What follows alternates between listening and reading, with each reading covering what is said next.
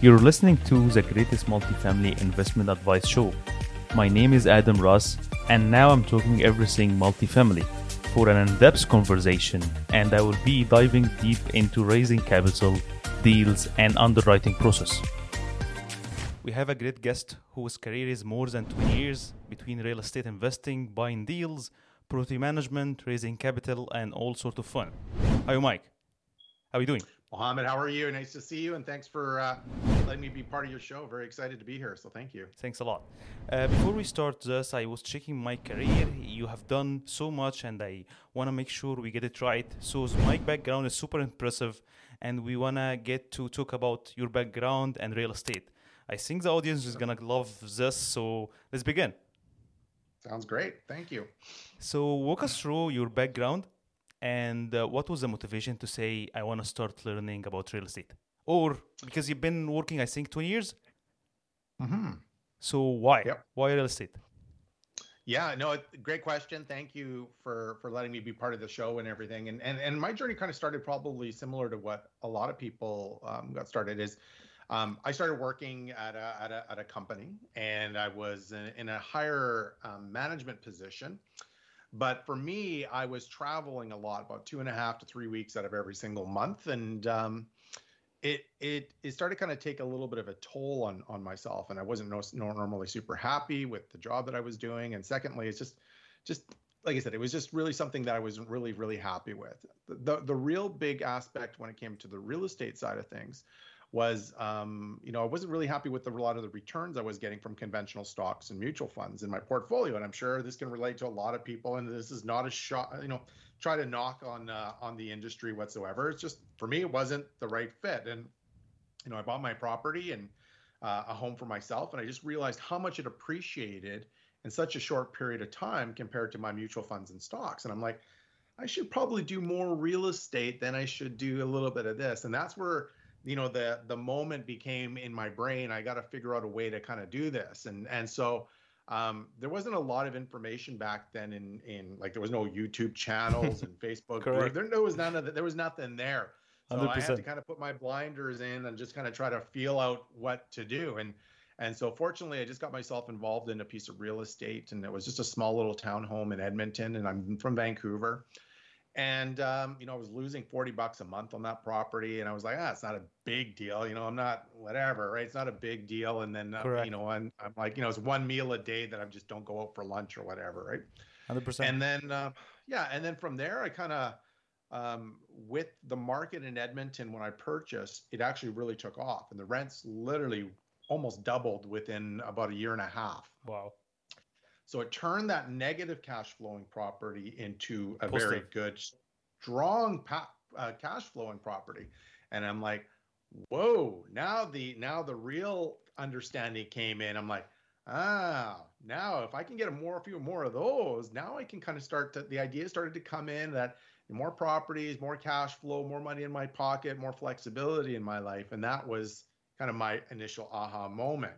When and, was that? Um, Oh boy, that was like 2001, somewhere Whoa. in that vicinity. Okay. Yeah. Okay. And so that really kind of opened my eyes, and that kind of started my journey in the in this whole process. Hmm. But I had no intention of you know building a real large company or even being on on this meeting with you today and all this stuff like that. It's just you know I've just been honored to be be able to share my journey with people over Thank the years and, and learn from not only just the good things that happen with the real estate, but also some of the mistakes and stuff that comes along with it too. But for me, um, my journey really came back to freedom of time, and I think this is can resonate a lot with a lot of people. As I saw real estate as an opportunity. That was my aha moment when it came to real estate, and I'm like, if I can do more of this, I can get more freedom of my time, and maybe turn this into a career. It took a long time to facilitate that, but I was very fortunate to be into that position uh, today. And so, um, you know, for me, my why was really more my family and and being able to take them to school and pick them up from school and just, you know, I don't, I can just stop what I'm doing. I'm not committed to a specific task uh, or specific schedule in a calendar that I have to work from eight to five. I, my schedule is completely flexible to to what I want, and so that that's where my journey started. And it was just basic residential properties just to begin with. And it's like, um, it was just the path that I started and started to change and evolve as I as the years kind of. So uh, expanded, basically, right? so, uh, you want to change selling money, uh, selling time for money to be more freedom. So, uh, rich dad, poor dad, correct? Pretty much rich dad, poor dad. And and you know, the funny thing is, I actually didn't reach read Rich Dad Poor Dad so back far? then, so I didn't know anything about it until yeah. probably a few years later when there was a book really all about it, and that even just further expanded a lot of the thoughts that I uh, that I had. Right, so. So after 20 years, how many units under your management now? So we've got over 225 units across the country that we're man- wow. managing today. So tell us about uh, your target market. So or your criteria or would you like mm-hmm. to invest and basically it's a buy and hold or better strategy or uh, mm-hmm. a cap rate. So what you looking for? Kind of a combination of everything you just said to be really honest with you. So it's you know for us we look at where the opportunity is and um, you know for us and to, to achieve our further expansion of our goals. And so um, I'm, you know, I'm being recognized much more so in the multifamily space, and so I like kind of the burst strategy in the multifamily side, where you know increase valuation um, based on obviously cap rate and understanding what the cap rates are in the marketplace. Um, so that is something that obviously one of the strategies that we look for, but at the same time, we are a buy and hold investment company. And we like to kind of create that burst strategy with our multifamilies and continue to hold it. But we're looking for the right markets to be investing in as well that has that increase of economic development that's happening within the in the province. Um, so, for example, when we are investing in in, in back east in, in Atlantic Canada, um, we saw obviously some significant appreciation out there. We saw a lot of mi- lot of migration, a lot of investment happening in that way. And so all of a sudden the cap rates, which were pushing it around six and a half, seven percent, now have dropped to about, you know, five, five and a half. Correct. So there was opportunities there. And so we saw that and we were kind of like, okay, this is a great location to invest in. And we can refinance it, we can sell the properties and and more importantly, pull some of that capital out to reinvest it again, but then also hold it as a long-term investment strategy. And so for me, I've always been a long-term kind of cash flow investing business. And, and I got a much more longer term approach to this. And and so you know what I look at is very similar to what I started earlier on in my career is if I have the ability to generate a continuous stream of income from from the properties, it just helps support the lifestyle that I want for myself, which is more flexibility and freedom. And so I like my life to be I like my my career in real estate investing to be easy. No offense, it's just what it is. I don't like Correct. to. I'm not a. I'm not a big renovation guy. Where fix and flips. It's just not in my wheelhouse. I keep things really simple in my life. Um, but what I do have a lot of visibility is to the numbers and making sure that any assets that we acquire are are good assets, not just for the short term, but also for the long term. So well. number one so, is cash flow. This is uh, the first listen. Cash flow, absolutely. For me, if it's and it doesn't necessarily have to be cash flow immediately but um, where we have the ability to increase that valuation to get the cash flow that we're we're striving for. So uh, for us, in any asset that we acquire, I am looking for cash flow. Absolutely. So what is your magic number per unit for cash flow per month? Uh, for cash flow, it I don't have it as a per unit basis. To be mm. honest with you, Mohammed, mm. it, it just it does vary, and it does vary depending on the market that we're we're looking at. Um, so kind of in in a scenario, we would probably be looking at just kind of roughly, you know, in in the area of probably around two hundred dollars, two fifteen, two twenty okay. per per per per per uh, per unit. Um, but obviously more is better. But it, what I look at too is just what is the other opportunities that we can kind of facilitate as well. So even upon acquisition, if I bought a 15 unit apartment building that will loses loses money every single month, right now it's what can I get it to? What's the what are some of those things that I can do for renovations, increasing rents, reducing some of the expenses to increase the net mm-hmm. operating income to kind of get the cash flow that I want. So I might find a really good deal that has just been very poorly managed. And unfortunately, the cash flow is really bad because it's just been really badly run. But we can take it over and change, change the tenant profile Correct. Look at efficient, more better efficiencies in the property in itself, and just oversee and manage it much better. Makes sense. Do some renovations, obviously, as well, to get it to the level that we want, where it can produce, right? But for me, if I'm buying an asset like that, I'm hoping that I've acquired it well, right? Not necessarily paying over asking price. So it's really, really important for those that are getting into the multifamily space is just the acquisition is an important piece. and You need to understand you do need to buy well. You do. And right. and then and then the second piece is what is the opportunity? And so be visible of what the future opportunity is in there to do well. So, but when the time comes when we have done the things that we need to do, we need that property to be generating income. And and the way I look at multifamily is it's a business. You're buying and any any hmm. piece of real estate. Um, including single family home. And again, this is my my belief, and it may vary depending on everybody else. A lot of people are more based on appreciation and, and all that stuff like that. But I've, I've been a big believer that appreciation is speculation. You don't know if right. markets are going to continue to go up or not. But the one thing that I've learned is as long as you've got cash flow, you're able to sustain any types of variances that happen within the economy. And so, with that being said, um, when you when you're treating it as a business, you want that business to be profitable. And if I use the analogy is, if I'm buying myself a coffee shop, okay, none of us, including yourself, I would assume, you would never buy a coffee shop that loses money every single month. Doesn't make sense. You have Doesn't to have cash flow. Yeah, you're not yeah. gonna be able to scale anyways. The idea is to scale, no. not to have just one building losing and you can carry the losses. The issue is you wanna have 10, 20, 100, and eventually, in your case, you wanna have a fund and an actual syndications and having not only 200 to scale it to 1000. I think this is your goal anyway even if you didn't do it by yourself, it's gonna be your son and so on. Correct. So to scale Absolutely. it, always uh, always cash flow. I, yeah. I, I, I I believe on this to be honest. Correct. Yeah, like it's the way to do it, and, and the way to grow is you know I you use the terminology is uh, don't buy alligators, which is taking money out of your pocket every single month, hmm. because you know we all got into this for a reason. Um, all of us, we all have our own stories. Mine was about more flexibility and freedom of my time. But if my properties weren't able to perform, I'm I'm now doubling my work. Now I'm not only just working a full-time job, I've now got to try to I'm using that full-time job to support my real estate investing as well right. because I may be losing money. So understand when you're buying a property is you know what what was the objective of you getting into it in the first place? What why are you doing this? And then make sure that whatever asset you buy is helping f- fulfill that objective that you have for yourself. And so for me, it was about more flexibility and freedom in my time. And so the more income that I was able to produce and, and provide, then um, the more flexibility that I have in my life. And that that was always been the game, right? So So right now, what is uh, the order for the markets for you? Like uh, Nova Scotia, New Brunswick, Saskatchewan, Alberta. What is the bar- best yep. market for you right now?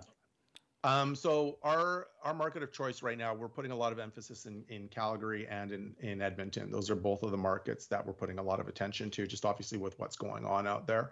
Um, I find that everything's kind of seeming to be in alignment, and I'm not here to tell people where to invest or whatever. So take your time to do your due diligence, Correct. and don't just base it on my opinion. I'm just sharing with what we're doing. Correct. Um, I've been in investing in Edmonton for for for decades now, to be honest with oh. you, and I've been through the ups and downs of it. And and so what we're finding right now is um, we're seeing a lot of migration starting to happen back in mm-hmm. Alberta. I think the biggest thing is just affordability because it's so much more uh, affordable than most other provinces in the country. And it's not to say, you know, Saskatchewan's not a more good market either. Hmm. I think there's yet a market there as well because of affordability. And you know, for those that are investors, it's uh, people are investing in that market as well because um, there's no really rent caps. There's no rent regulations, and, and, sorry, I shouldn't say there's no rent regulations, but there's no uh, capital caps in regards to how much I can raise rent. So it's a definitely much more of a landlord friendly uh, place, and and so from an investment side. Um, so again, with migration happening, that's good as renter. If we've got properties there, they're as great as renters, but with the demand that's also happening as well, um, uh, with as well. Um, we're seeing a very low inventory as well for properties as well. So the demand is starting to go, and we're also seeing prices going up. So, so I think the lesson here is uh, you able to survive even in 2016 with the immigration mm-hmm. from I think Edmonton because you said that you've been dealing with Alberta on the last decade. So you remember what happened on 2016 when the oil prices and everyone was losing their jobs in Edmonton. But as you said, it's, the main thing is cash flow. Even if there's a actual drastic mm, change in, on the market, you can survive. Correct? Absolutely. And that, that was the key for us and our success in that time period is, you know, part of it is buying right and buying well and, and being cognizant and paying close attention to what's happening in the market. Um, there were some properties that we sold in 2015 because we actually 2015 2016 we had so much equity in there and we saw that there was a downturn that was about upon us and we just made the decision that some of them we wanted to make sure we protected a lot of the equity that we have and we are very fortunate to take that equity out, sell some of our assets uh, because the market did take a dip. And the other properties that we held, um, we weren't really too concerned with it because it was continuously generating cash flow. Exactly like you said. As long as you've got income coming in every single month, we can ride out pretty much anything that happens. And real estate is a very cyclical business. And, and so, with that mindset, and as long as you've got a long term approach to this thing, you're going to have ups, you're going to have downs but cash flow is really kind of king. It just continues to support the business no matter what. Yes, we may not have the appreciation, but what you do have is you've got income every single month, and that mortgage is being paid down every single month. So you've got two out of the three major income opportunities that are there. To be and honest, when we get, I'm really annoyed with this kind of appreciation market because it's it's giving the the wrong vibe to all of the investors. It thinks that it's gonna keep going and going and going. And if I bought bought this property now is one million, next year is gonna be one and a half, and so yeah. on. But it's yeah. not true. Eventually, it's gonna go down, and as you said, cash flow, cash flow, cash flow. Yeah, cash flow, and that's the thing. You know, for us that are in Vancouver and for us that are in Toronto, um, and I talk to a lot of investors. They're just like, well, you know what? I don't want to invest. You know, I like investing in Vancouver and Toronto because those are appreciating markets constantly. But that's just the perception that markets, when you buy real estate, it just appreciates. And unfortunately, um, you know, you've got one or possibly two generations that truly believe when you buy real estate, it just does this in Vancouver and then also in in in Toronto. Prices just should naturally go 15 or 16% appreciation every single year that's not normal. That's not a normal market that it appreciates. So, you know, honestly, we've had a lot of, it'll be very interesting to see what happens this coming year because obviously, you know, prices are much more expensive. We've got lots of inflation. There's new policies that are being put in from the federal government as well. Interest rates are going up. You know, I think some of these hotbeds that we've had um, are probably not going to be as hot as they were in the in the past. Like, you know, I look at the Lower Mainland in Vancouver, some of you know third least least affordable city in in the world it, it, it becomes really difficult because we're not seeing our incomes keeping up with the way prices are going up right Correct. so so yeah. as i see your business model relies on long distance management so the first funny question would be why not vancouver like here as you said why not ontario mm-hmm. so why not vancouver and it's not it's not that I don't like Vancouver and and you know sometimes I'll kick myself I'm like you know what I should have bought some more properties in Vancouver but you know knowing what you know today but like I said kind of from the very beginning I'm a cash flow investor and that's always been my model is is that income stream and and so for me it just was not able to be accomplished here there was just too much risk in regards to buying a property and hmm. playing the speculation game. And so I didn't know what was going to happen with the market. I don't think anybody could really foresee the way the levels of prices have gone up in such a short period in, in, in all these years, right? Um, you know, to see properties, you know, literally more than double in, in, in such a short stint is, is mind boggling to be honest, right? By, in like 15 years. Correct. But, um, the one challenge that it always faced is it's just there was no cash flow. There really wasn't any cash flow out here. And so for me, if I was trying to create a cash flow investing business, that was kind of the main reasons why we never really invested in the Vancouver marketplace. It just didn't didn't make sense. I wasn't so worried about needing to manage the property because I don't manage any of my properties. I, to be very very clear, you know, I I I don't like you know you know the old saying work on your business, not in it. I t- very well taken that to heart where I try to really not do the day to day stuff like painting of the units or property management or finding ten. That's just not. I want to work on scaling and growing my business and not necessarily doing a lot of the hands on stuff. As you said, it's a business, not a second job. So if it's you're doing exactly it by that. yourself, then it's second job. It is very much so. Yeah. And so like for me, we always focused on markets that had that opportunity. We're looking for markets that are continuous linked, looking at uh, economic growth, economic expansion, lots of migration, people moving in, and then more importantly is obviously for markets that generate income and cash flow, right? It's so it's kind of a, a few prong approach to this, but again, we want uh, to invest in markets that have a future, that have growth expansions and plans and stuff. But at the same time, if I'm buying a business in that market, I got to make sure the business is profitable. And so that is one of the main criterias that I always look at. It's always done well for me. And, and like I said, I would never change it any differently, to be honest with Correct. you. Yeah.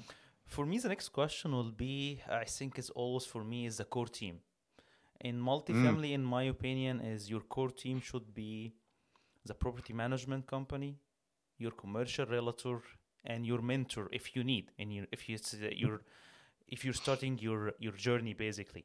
So yeah. um, because you're basically moving between markets, I, think I think you already have boots on the ground on the last ten years. But yep. if you're going back to in, on time and and remember, what was your uh, initial process to hire a property management company? Especially that, as you said, you don't want to make it a second job. You want to scale your business.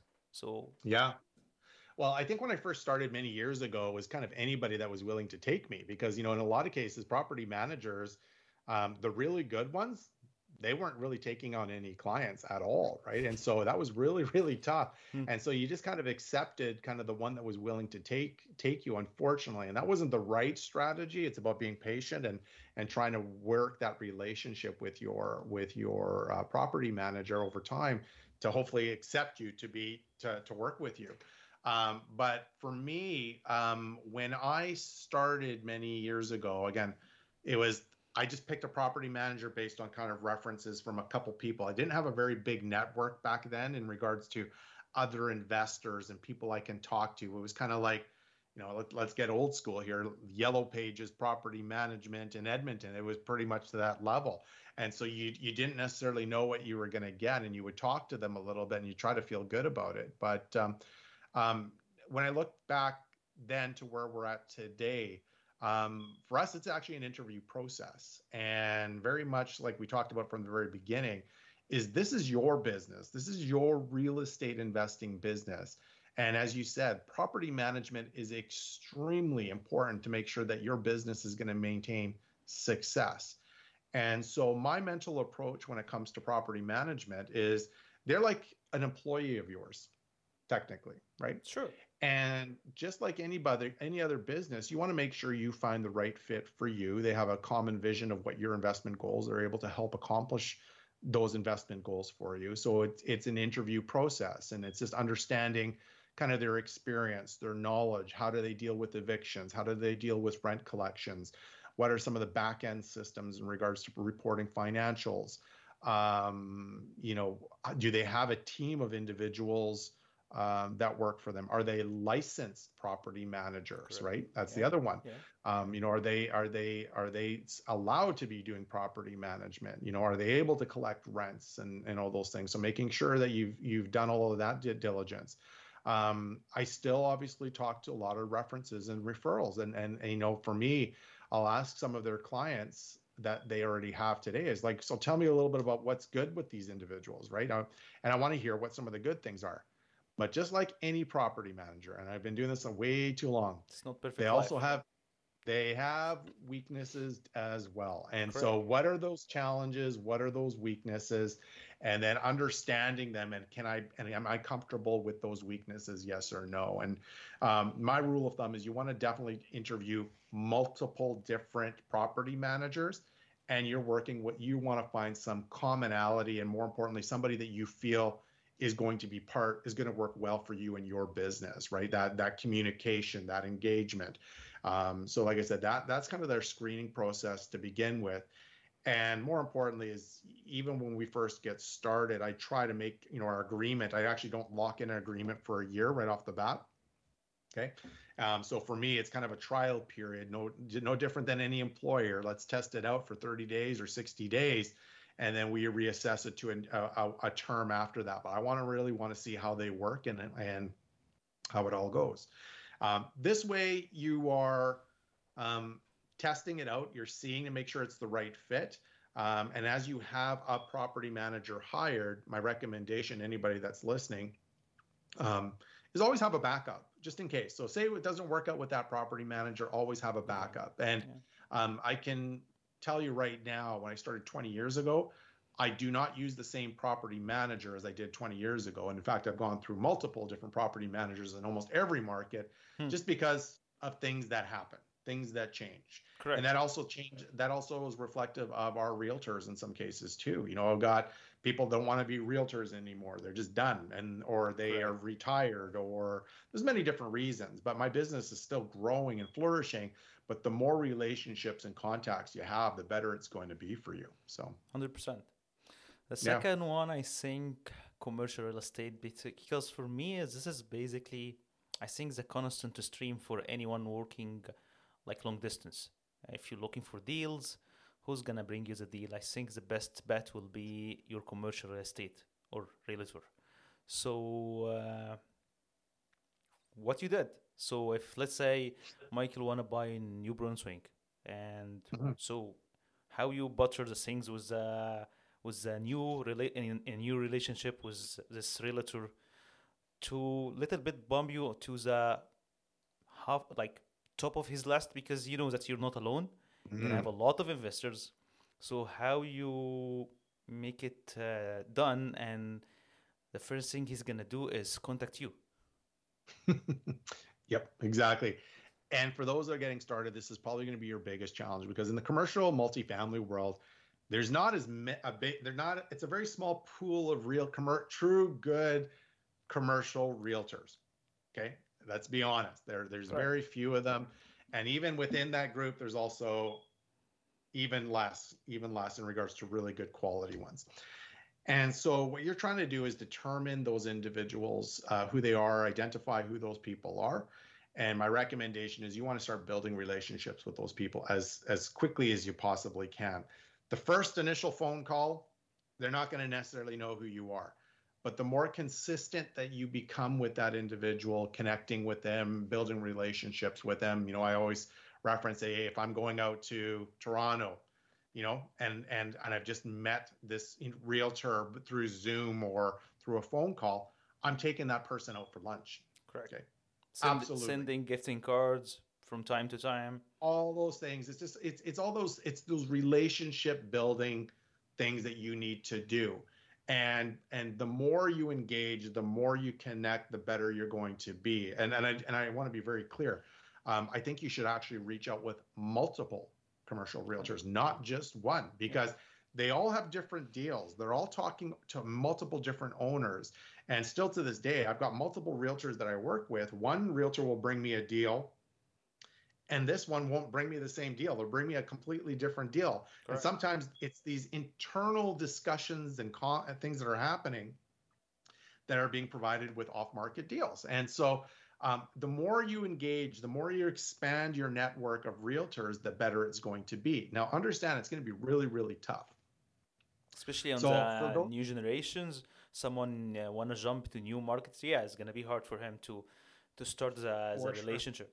Yeah absolutely. And and that goes even off off market as well or say for example here i'm in vancouver and i got to build a relationship with Mon- in moncton hypothetically. Uh, we set up a zoom call. We we talk it out. We still engage and we build kind of a friendship to the best of our ability. And trust me i've built some amazing relationships back east I've yet to meet any of them in, in most cases. I've just connected in this type of fashion. Correct. But guess what? This is the new world order, guys. And you know, this is mm-hmm. this is new reality that we still, even though I don't physically get a chance to shake their hand, we still can do business exactly in this fashion where we can just do it through a Zoom link. It's, it works just as equally as well. Yeah, you don't have um, to live in Moncton to make a deal on Moncton. You don't have to have, live in Edmonton to make a deal. On, Like I, I understand. Absolutely. This is basically yeah, what uh, stop many people to invest because they think, okay, I live in New York. I cannot buy property in New York, so I'm gonna go to stock market. That's it. Yeah, totally. But this is not the actual case here. The, no. Basically, the, for, in my opinion, the, always the winning horse is the smaller communities, far from the fringe markets where, uh, like San Francisco. Can you scale your business in San, San Francisco? I don't think so. The same mm. in New York. It's different animal here, and uh, what you're doing basically is the correct way to scale your business. And the mm-hmm. only way to do it is to, as you said, uh, make relation as much as you can through any yeah. way of communication, and yeah. try to have it just as you said, from time to time to have a constant relationship and send, yeah. sending gifts, uh, show interest on the the the team member uh, service and going from there. Correct? Yeah, like you know, yeah, absolutely. It's all those things, and like social media is a big player too, as well. Obviously, you're following them, content, con- you know, provide some content, uh, comments, and congratulations, and all those things like that. Um, and then in the other world as well is for those that are looking for those good commercial realtors and people that they've connected with, you know, don't discount making connections and networking with other investors in the community. Like, you know, so for example, Mohammed, I'll say, hey, Mohammed, we just built a relationship. We're saying hello, nice to see you. Listen, I need a I need a good commercial realtor. Do you have any recommendations? And maybe you do have a great relationship with your commercial realtor that you're willing to connect us. But by you connecting us together and you've got a good relationship, that should actually fall into a possible good relationship with that individual as well. So don't ever discount references or referrals from other people because I'll tell you right now, even myself, I give referrals constantly of my my investment team to other people that are looking for it um, because I want to support my my property managers, my realtors, all these individuals as well because I want them to help grow their business and if I can give them some leads to help facilitate that, fantastic. But I know they'll be very thankful that I did that and will hopefully continue to provide me with those opportunities. 100%. So it's it's a win-win scenario and I think that's what we have to treat it as. So more networking basically. You have to have more networking. Absolutely. Yeah. Absolutely. Absolutely. So I want to jump to your biggest deal. Your biggest deal so far. So how you mm. met the hmm. sponsor or how you got the deal basically biggest deal um, i guess is the biggest project or just biggest profitability uh, biggest project like how many units was which market mm-hmm. uh, how you how you find like an actual uh, not a gap like an actual opportunity to make cash mm-hmm. flow basically on this deal the biggest opportunity well okay um I've got lots of different types of projects, but I guess I'm just trying to think if the best way to reference it is, is a closing, a purchase, and a close. Um, because we had some recent projects that might be from a profitable side that might be a better example, but they're actually smaller projects, believe it or not, which is shocking to be honest with you. So um, maybe I'll share one of these ones real quick sure, because sure. this one just this one just happened and it was uh, just got it done. 100%. So um, one of the properties was you know for our segment that we like for our property property acquisitions is normally kind of between the 15 to 35 unit building. We just find this kind of sweet spot there where it's still kind of mom and pop seller. Uh, we're not competing with the REITs and the pension funds and, and all these other individuals that are bigger organizations. Mm-hmm. And because they're 15 units and higher, we're also not competing against a lot of the people who are just getting started into multifamily. So there's a higher higher amount of money and stuff like that that kind of comes along with this, right? So um, one property did pop up, which is just a simple 12 unit building, which is under what our number was. And we're just like, okay, it's 12, but the suite mix was fantastic. It was eight two bedrooms with four one bedrooms, and it was in a great location. All the units were above ground, which was fantastic. Um, and this was based in, in Moncton, uh, in one of our Atlantic Canada properties. And okay. so, um, so we did well. But the one thing that we noticed was the rents were significantly low, like really, really low. Um, we had one tenant in there, one of the two bedrooms, paying $650 a month for a two bedroom uh, unit, which was also including utility. So 650 for a two bedroom, including utilities. The really? rent in that market, yeah, the rent, the actual rent in that market was around $1,100 a month. Correct. Yeah. Not including utilities, right? So we we saw this and we're like, okay, this you know, and the entire building was very similar in this fashion. Rents were way too low. Uh, utilities were included, and we just kind of like, okay, this is you know this is crazy. And so we saw an opportunity where we were able to transfer all the utilities over to their name, um, and the rents just needed to go up. So we actually just had to. We bought the property. I think it was for like nine hundred and fifty thousand dollars in uh, July of 2021, right? Um, yeah, just so recently. July 20, Yeah, so just recently, right? And so with that being said, um, very similar. What's the opportunity? The property was cash flowing from day one, so that was good. We're happy with that. But was what the future opportunity was going to be, and so we saw a lucrative amount of cash that was going to be able to be done. So we took it over within about 30 days. We started to kind of communicate with the tenants what we were planning on doing, working with some of these individuals accordingly as well. And then we raised a lot of the rents up to what the market needed to be. We had a tiny bit of turnover, very little. Um, so we had to address that. There was some a few units that needed a little bit of renovation, not not much, but a little bit of work that needed to be done. Um, but then what we saw was the market was really starting to take off. So again, we saw the, the appreciation that was happening. We saw migration happening. Demand for rental started to go up. Um, but really, we didn't really worry about what was happening in the market because we saw the opportunity within the building in itself. It was just so undervalued from the very beginning.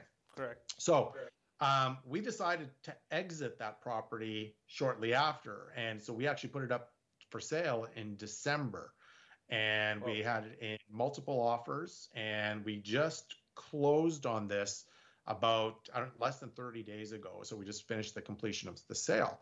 So we bought this one for like $950000 in july of 2021 and we just sold it for 1.515 million dollars in, in less than like seven eight months right? So it wasn't that without, long. without adding value it was like a just buy and hold. Very little, very little. Okay. But this is exactly what we try to find is like properties that have just been, you know, tired or or in a lot of cases I've seen lately too, is um, you've got apartment buildings that are maybe owned second generation. So the you know their father purchased this property, now that's inherited to their son or their daughter.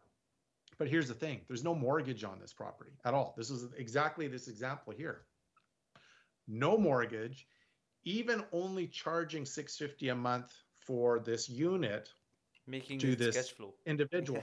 it was making lots of money for these people. So they just like, I don't like to see turnover in my building. The average tenure of mm. this building, average tenure, uh, was 18 years. They were tenanted, the average was 18 years that they've lived in there. This one person was there for 30 years living in this building.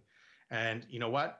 The owners were happy. The, the ones that were selling the the sellers of this property when we bought it, they were happy because this thing's just generating lots of income. There's no there's no turnover in their building whatsoever because it's just long-term tenants. So there was really not a lot of motivation to grow that business or treat it more of a business per se. And you know what? You'll be shocked. There's lots of owners that are in that same position out there. You just got to go out and hunt for those types of opportunities. And so just be aware of it, be cautious of it, and see what you can actually do. But in this scenario, we really didn't have to do much work. We just saw an opportunity like this.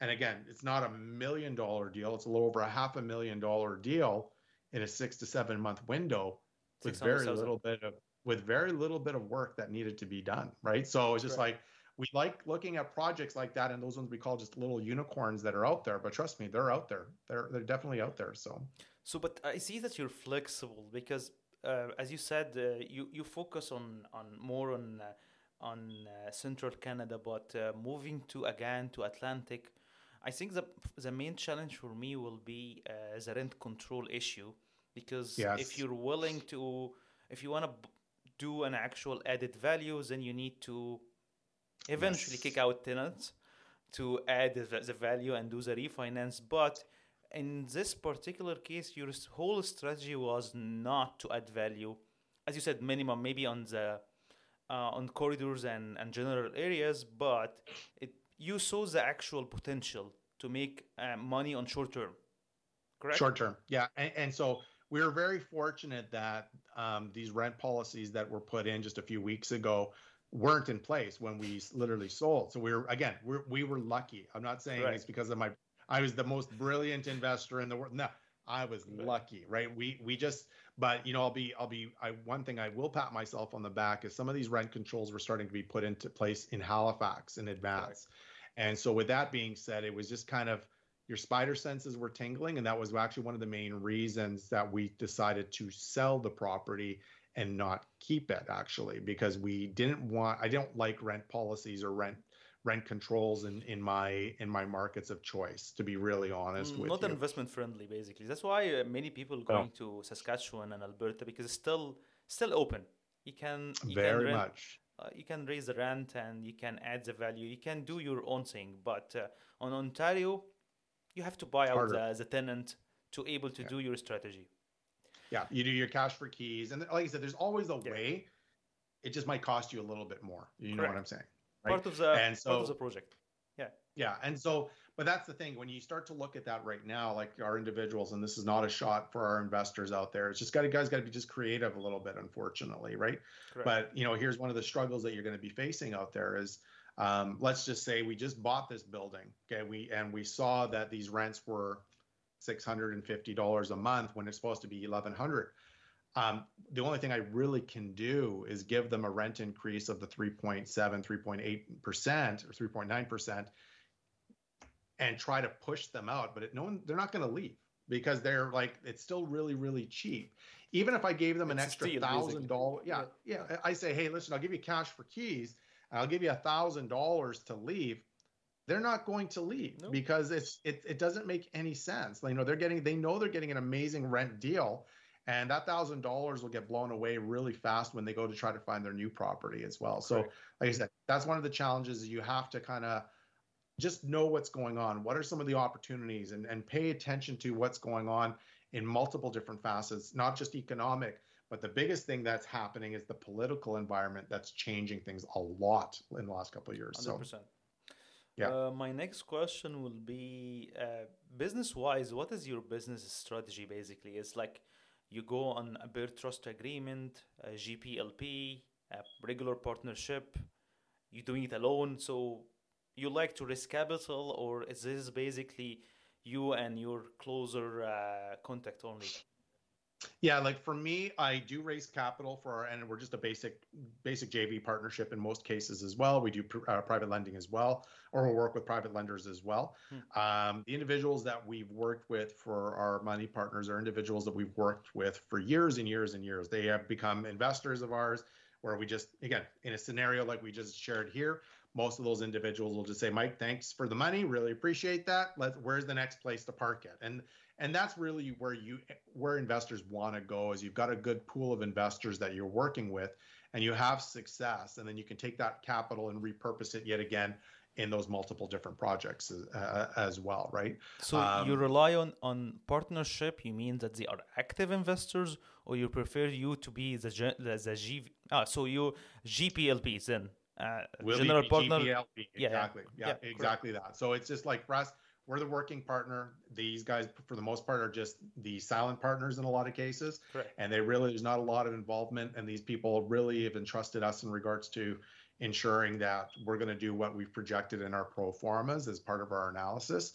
Um, so like i said they, we are they are very very hands on where we use our experience knowledge our investment teams to making sure uh, we do we fulfill kind of our commitments that we're working with our investment partners with so Okay, so the next one will be uh, for people out there listening. They want to raise capital. Can you share maybe like how much time to took you to raise capital on a deal? Is before or after the deal, or based on previous relationships or so?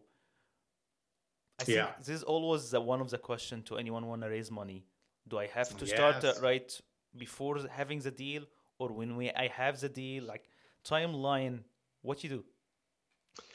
Great question. Thank you for asking that one because it's it's something that I actually teach in my courses too as well. It's like Sure. the the money partner the money should always come first from my perspective. Always. Because you know, if you don't have money, I don't know why you're going out looking for deals. It just doesn't really make sense. And there's that old saying which drives me crazy. And again, for those that say it, that's totally fine. I'm just uh, maybe in a different belief to this. Is you know, for those that say, you know, you find the deal and the money will come. And I've heard this saying many multiple times. But the BiggerPockets. desperation, the desperation that you are going to be under to try to raise that capital is not going to help ensure that you find the right partners for your deals. Correct. And so there, there's kind of a saying that I, you know, there's what I kind of reference is it's like a marriage, truly. Okay. Correct. And when you are looking for a money partner, the interview process should go both ways. And so for me, um, when I look at a money partner, my question as as the real estate expert is, can I work with somebody like Mohammed as my money partner, as part of my investment team? Do I feel good working with Mohammed? You know, what's his personality like? Is his goal similar to mine? And so I want to know that in advance of putting that person into a deal and not just throw that person into a deal. I want to take the time to get a chance to know who you are, what your goals are, what you're trying to accomplish, and more importantly, is what's the type of projects that would be the best suited for for you, and can I fulfill the object the objectives you're looking to accomplish? By taking the time and energy to do that in advance of a deal, it's going to make the process so much easier for you. So when a deal actually comes, you can say, Mohammed, I've got this opportunity. And remember, we were talking about your investment goals. This is how it's going to fulfill that now you it, it's a much more seamless process versus you having a deal and now you're panicking to try to source that money and guess what you may partner with the wrong people because you're desperate to raise that cash so it, it, it you know i use the analogy of this going it's like going to costco but you know purposely purposely you have left your wallet at home you know that but you continue to walk around Costco, filling the cart up all over the place, spend an hour, hour and a half. You know, if it's me and my wife, maybe two hours. And we walk around the entire store at Costco. And then we get up to the cashier. And then and now we leave. no wallet. and now we walk home. Correct. It's a waste of time. And that's my true belief when it comes to the same principles of raising capital. Especially the credibility need- with uh, your realtor who brought you the deal. So if you, everybody. You, yeah if he gives you the deal and then you screw up because you didn't able to close because you don't have enough money, then he's not gonna bring you any more deals. Not at all. And I think that's the you know if there's one message that maybe people are listening for those that are um, listening about the capital raise side, I'll give you a little bit of advice. Less time on looking at deals, more time on raising capital. And, and when I work with my students, I always kind of say 80 20 rule, and then it flips. So you go 80% of raising 80% of your time should be trying to raise money first, then maybe 10% or even 20% looking at deals. When you've started raising money, and say, for example, you've raised a half a million bucks, now we swap. It's 80% looking at deals, 20% raising money. But for those that are looking to raise money, you should never stop raising money, ever, ever, ever, because you might have enough money for that one particular project. But when you go to work on the next one, you want to keep that momentum going of that capital raise side. So take the time if you don't know how to raise money take the time to learn how to raise money to begin with and then secondly that's really where the focus needs to be versus you looking at deals and, and like i said i'm a believer and this is what i preach always have the money first before you look at the deals because exactly like you said Mohammed it's like it's a small industry and you don't want to build a bad reputation with this with your new team members that you've worked so hard you know, so we talked. We just talked about this. You've Correct. built these relationships. You've taken them out for lunch. Do you want to ruin that relationship right now? Um, so take the time to have that money ready to go. So when that new relationship of a realtor has provided you a deal, you can do something about it. So you you you're focusing on connections. Maybe you took some some uh, about some of rejection you had before for raising money. Because this rejection. is part of yeah, because this is part of the, the game anyway you're not gonna find totally. maybe five percent is gonna accept and ninety five not. I I find it the other way around. Really? yeah. Whoa. Yeah, I really do. And so, and that five percent in more cases than not is actually me turning them down. So it's like um, because okay. it's just about finding the right fit.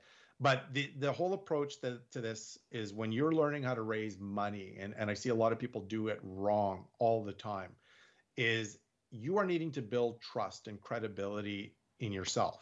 Okay.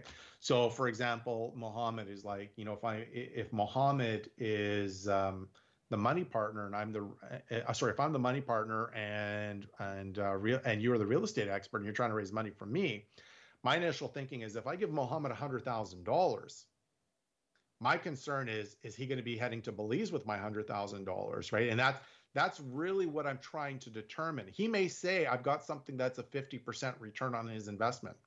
He may truly have, he may have an opportunity that truly pays that out. Correct.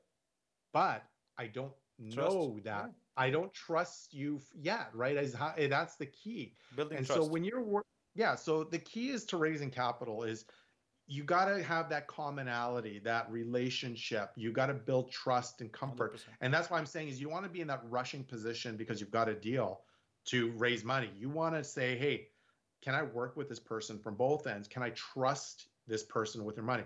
Once they've trusted you and they feel, "Hey, you know what? I feel good with Mohammed. I really do. I, I feel great." And so with that being said, you know what? It doesn't even matter what deal Mohammed brings me. Doesn't. Could be in Tuk Tuk Tuk for all it matters. And I'm not knocking Tuk Tuk Tuk because I don't know if it's good or not. But say it is. Hmm. Uh, because I trust Mohammed 100%, building the relationship. here's my money. Yeah, That's the key, right?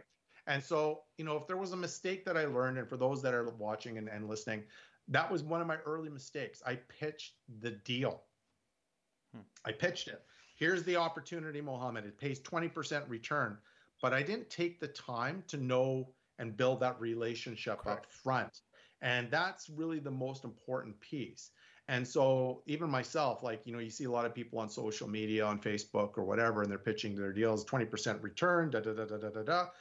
And then everybody responds accordingly. I'm going to tell you right now, the small percentage of those actually closing is very is very, very low The and the commitment. qual Yeah. yeah the commitment because you know what it's it's anybody that's got any real money they're going to get a chance to know who you are and, and what you're all about first and foremost before they give you any bucks. And it isn't the deal. It's can i trust mohammed? And i'm sure i can trust mohammed with a hundred thousand dollars From now because on. i know he's not going to go to belize or wherever he's going to go. Correct. but true but truthfully that's that's the name of the game when you're raising capital is Correct. take the time to learn. And i made that same mistake a long time ago was trying to pitch the deal. And it was actually my wife that told me when i because i was having such a hard time trying to raise money at first. And she's like just pitch me. And i did. Hmm. and she figured it out in five minutes. And she's just like when are you going to talk about me and learn about one of my investment goals? You're just talking about yourself and and this and this deal. And she goes you know what? We, we need to have a relationship here. We need to understand it. And and that was actually her that told that to me. And it really came back as it really flipped my script in regards to the way i approached it. The strategy is and itself. now- yeah. Yeah and so now i just had more confidence in raising the capital so Also, you have to have aligned goals. Like you have to, as you said, you have to listen to what he's looking for. What is his absolutely, actual goal in short time period and long time period? Correct. absolutely yeah My next one will be uh, what would you say is your superpower or strength? superpower strengths well that's a tough one um Or what is Sup- your wife saying, maybe? Oh, that might be different, different comments. But um, um, I, I think superpower strength. I'm not really sure if I really. I guess it, it can be multiple different ways, and and I guess for me, um, is kind of my ability to build relationships with people. I think is key. Like, and that's been instrumental in my business. And you know, the old saying is not what you know, it's who you know and I've taken the time to really build a lot of connections and networking and taking the time to to meet all sorts of different people. Um, in my business too is do my best to support people to any if they've got questions if you know I get comments and emails and messages and then Mike Mike I got a challenge or a problem or something can we just talk it out? Or I'm happy to help like I'm truly. And and that goes to anybody that's listening as well. Like you know truly the more you give the more you get. And it's not to have an expectation like that but I have been so fulfilled by by just everybody's kind of um, comments and things like that that I've been able to help support. But more importantly, there's nothing more rewarding where I hear somebody just buying their first multi-family property and they're just saying thank you for that little nugget. I'm like happy to help in any way because it makes you feel good. We're it's a small community, small industry. Let's all help each other to be successful. And, and so for me, I've really enjoyed my journey. I built amazing relationships and connected with people literally all over the world, which has been fantastic. Um, and so, you know, I, I would say that would be one of my strengths is is just the ability to build those relationships and connecting with people. And and like I said, I'm, I'm for me, I've always enjoyed supporting and helping individuals as well as a, as a, a as a contribution to back to the community. So. So you, as you said, you are already mentor to many investors already. But uh, if we're asking who's uh, influential mentor in your real estate career so far, like like Grant Cardone, uh, Mm. Brandon uh, uh, uh, pockets. Like, who's your actual uh, role model now? Who's like you're following? Hmm. That I'm following right now. Um, you know what? I, I don't really have, I, I wouldn't say they'd be role models as they are just, I like to watch what people do, to be really honest with you. Correct. Lots, right? So you got Mark Loeffler, I've always enjoyed watching, Russell Westcott's and other individuals that I always like to watch. Mm. I do watch Grant Cardone um, and lots of other different, not so much even real estate Hmm. entrepreneurs, but more business entrepreneurs as well, Gary right? Vee. Yeah, Gary Vee. I love Gary Vee. You know, but for me, I just like the fascination of the business aspect of things. And it's not that that drives me into the real estate side as it is just seeing what people are constantly doing. And obviously I'm a marketing guy too. And so I like watching how people do their marketing and, and those things that are very, very unique in the industry, right? So uh, multiple different pieces. But I guess my role model, which might be a little bit different, is actually my father. And so for me, he was my biggest role model actually to be honest with you and just watching what he did and and he actually did his land development and that was my you know part of the the the, the inspiration that got me going a little bit too and so you know he you know if i've got an issue or a challenge or something like that that pops up i can always know that i can go to him to ask any questions and sometimes it's just simple common sense question common sense answers that you're needing and uh, and so that's who i would say is a, is a great mentor for me so Okay. Final Yeah. question. Uh, Yeah. Can you tell me about your favorite book and uh, and lately which book did you read that grabbed your attention? Attention. Uh, definitely Atomic Habits is the one that I'm reading right now. Fantastic book Mm. uh, for those that are looking for a great book, but it really is just talking about um, creating positive habits and I'm making sure that you know you set up a system in place to help uh, uh, to help kind of grow and expand and changing new habit structures and getting away from some older habits. Um, one of my favorite books, to be uh, uh, to be honest, uh, was was well, I've got a few, but the one thing was another book as well um, uh, with I think it was Simon Sinek that wrote that one. Um, but again, very similar kind of mindset is what is that one thing, that one habit that you're trying to to stay focused with. In this day and age right now, where there's so much noise and so much stuff out there, sometimes we are you know our brains can kind of just think about too many things, too many distractions, and it just kind of kind of brings you back to staying focused. And it's not that I lack focus but I really enjoy some of the simplicities of other people's systems that have keep you keep you following a path for yourself, um, not just in your business, personally, and also family as well. So I've always enjoyed that those types of re- that type of reading. So I hope that you love the show today. Thank you so much for doing this. And my final, final question would be where our listener can follow your success. Like if someone wanna follow you, where we can Mhm. find you. Absolutely. Well, we've just launched our brand spanking new website, just out. Um, so we run a community called the Savvy Investor or Savvy Investor on our Facebook page. But if you go to our website, thesavvyinvestor.ca, thesavvyinvestor.ca, you will see links to all of our communities, our YouTube channel, different content. There's lots of free resources for people that are just getting started investing in real estate, um, all sorts of stuff. So if you go on that site, thesavvyinvestor.ca, lots of information. So yeah, hope to see you guys there. Thanks a lot. Thanks a lot for your time today. And we're really happy to have you today in the show. Thanks, Thanks. Mohammed. Appreciate the opportunity. Bye now. Thank you.